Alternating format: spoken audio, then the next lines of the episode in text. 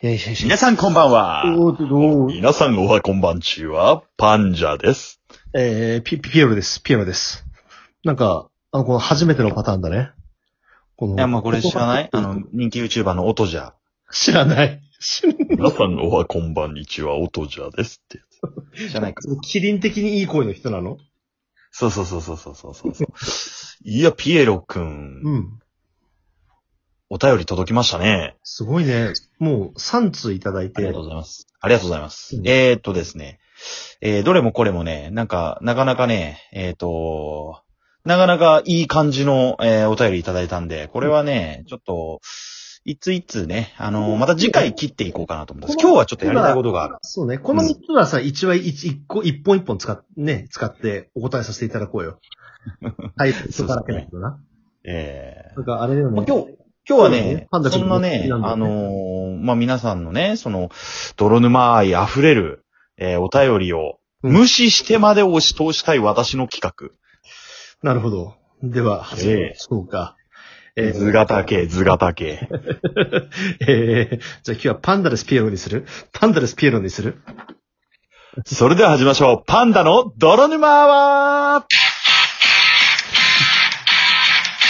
おう打ち合わせしてないのに、お前を無視したタイトルコールでジングルをよく鳴らしてくれた。ねさすが相棒。まあ多分、あの、じゃあそこまで言うならお前一人でやれよって言ったら本当に一人でずっと喋りそうだから。うん。入りたい入りたいほれほれ。ほれほれ。マカロン5個買ってこい。ああ、そっか。俺がウルトラマンの話してる時のパンダってこんな感じの気持ちだったんだ。そうだよ。まあ僕は無理やり入ったけどね。まあ僕もちょっとかじってたからね。なるほどね。ただ君は今回確実に置いてけぼりを。あまあいつか筋肉マンの話した時と同じ目に遭うんだろ、俺は。そうそうそうそうそうそうそう。あの、僕の、僕とね、リスナーさんの10分を君に今日は捧げるよ。もうもうもうもう、あの、ただですね、これはあの、ちょっと、君にも、はいはい。えー関係のある話というか、うん。えーまあね、簡単に話させていただきますと、はいはい。僕と君のこのゲーム、ゲームによる関係性というのをちょっとおさらいしておこうか。あそうだね、そうだね。えええっ、とですね、基本的に僕が買うゲームは結構良ゲーなんですよ。はいはいはいはい。まあな、なぜなら僕は結構下調べをして、そしてまあ、あータイトルとかね、ちょっとパッと見面白そうであっても、うん。例えばレビューとかでつまんなかったりだとか、あの、まあ、発売前、新発売の時でも我慢してこらえてとか、うん。そういうことをやっていろいろ見て買うんですけれども、うん。まあ、外れは基本的にないんですよ。そして、はいはい。えー、ただこのね、ピエロくんが選ぶゲームというのはこれ、クソゲー率が高え高え。まあ、ジャケ買いのピエちゃんって呼ばれてるからね。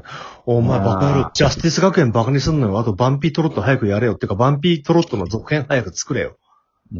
お前がもう会社立ち上げろ。もう制作会社潰れてるらしいからな、あれ。辛いなぁ。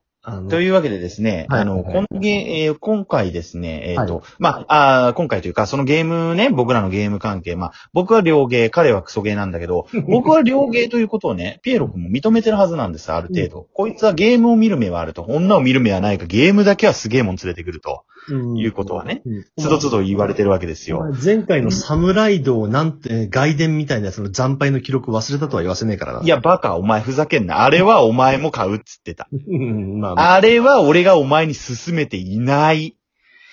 ただ、サムライドウという、あの、今まで買ってきたナンバリングで、もうなんか勢いでもうこれは流れで買うしかないってことだあれを俺のせいにされては困る。あれは信仰心のなせる技だよね。う。うんん、あれはお前が勝手に買ってお前が自爆しただけだお。前も、俺は面白くないとちゃんと言ったぞ。いや、お前もなんかボロボロになってんじゃねえかよ。最後いや、だから、つまんなかったよ。つまんなかったけど、まあ、あれはね、ちょっとファンサービスですよ。はいはいはいはいはい。えー、ただですね、こん、あのーまあ、何、これちょっと長々喋っちゃったんですが、簡単に言いますと、うん僕が買って面白いと思ったもの。はいはいはい。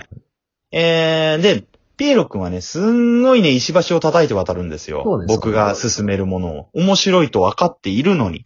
なんか、やっぱりこの、パンダテイスト、パンダ補正がだいぶかかって面白いんじゃないの？あ、はいはいはいはい。ちょっとあるな。だけど、実際にいいからいいからっつってやってみると、うん面白いじゃねえかっていうわけよ、この男は。ねだからこの時差が、俺がこのピークに達した時にすでにパンダが飽きているっていうところから、うん。そう。そうなんだよ。あの、僕がね、やっと進めてやっと買ったんだけど、その頃もう僕はとっくに全クリして結構やり込みも終わってる段階なの。うん今更こいつなんか、オーディンの倒し方を教えてとかって言ってくるわけよ。はい俺はもうさ、ね、別のゲームをやってるっつうのに。はいはいだからこの、でも、やっぱりさ、ゲームというのはですよ、お前どこまで行った？俺こうでさ、でさ、って近いところで近況報告するのがやっぱ楽しいじゃないですか。はいはいはいはいはい。それは、だからね、僕は基本的には自分が進めておも、やって面白いなと思ったゲームはすぐ進めてすぐやってもらいたいの。そうすれば時間差もそこまでなく、話に花が咲くというものよ。うん、うんうん。ということなのでジャスティス学園とバンピートロットどうしたよ？あ、いい、もうそんなゴミゲーはいいんで、あのー今回ですね、僕がおすすめする。というわけで、あの、ピエロ君にこれね、僕、プレゼンを今からします。はい。えー、で、このプレゼンを受けて、ピエロ君に、えー、明日、うん。えー、福沢諭吉の、えー、肖像が握りしめてゲームショップへ行っていただきたい。はいはいはいはい。ということも込めてね、うんえー、今回、えー、まあ、プレゼンさせていただこうかなと思っておるわけですよ。うんえー、それでは始めさせていただきます。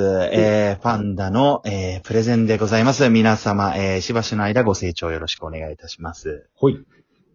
はい。えー、今回おすすめするゲームは、うんプレイステーション4で先週の金曜日に発売されたオープンワールドゲーム、ゴースト・オブ・ツシマでございますね。ほいほいほい。はい。えーこのゲームざっと簡単に、えー説明させていただきますとですね、まあ、中世日本を舞台とした、まあ、オープンワールドゲームです。うんうん。えーえーまあね、舞台、舞台を蒙古襲来によって、まあ、モンゴル軍によって、こう、蹂躙された対馬をこう取り戻す、一人の侍、はい酒井仁という主人公なんですが、この酒井仁の生き様を描いたゲームとなっておりますね。うーん。で、まずとにかく言えるのが、グラフィックがあまりにも美しすぎるということ。うんうん。あ、えー僕もちょろっと、うん、僕もちょろっとかじってやったんですけど、すすきのの平原を、こう、馬でかけていくところであったり、もう日本の寺などを忠実に再現された建築物。はいはい。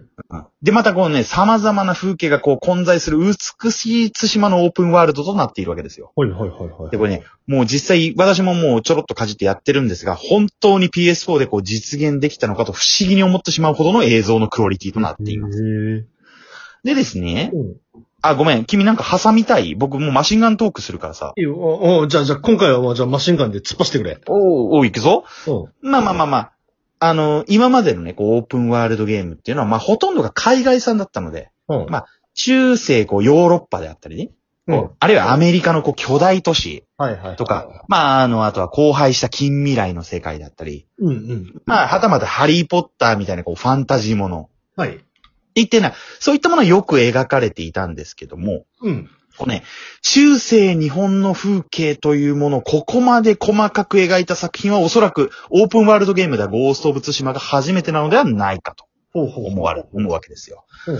でね、まあ、こう今の日本史ではね、ほとんど語られなくなってしまったのが、この蒙古襲来。まあ、いわゆる現行の時代ですね。うんうんうん。えーこれはね、対馬で、こう、モンゴル軍による、こう、日本人への、こう、対馬での、うん、筆舌にこう、尽くしがたい、なんて言うんでしょうね、こう、虐殺というか、はいはい。こういった事実が実際ありまして、まあで、これ実在にね、いや、実際にこうゲーム内でもこう、村々で日本人が蹂躙とか虐殺のシーンをよく見るんですよ。うんうんうん。こう歴史的にもこうかなり過酷で、こう凄惨な時代であったわけなんですけども、うんまあこういったね、時代背景を、これ作ってるの実は海外のゲーム会社なんですよ。へー。海外の、そう、こういった時代背景を海外のこの老舗ゲームメーカーが取り上げて制作するっていうのもまたこれは面白いことかああ、な。なるほどなるほど。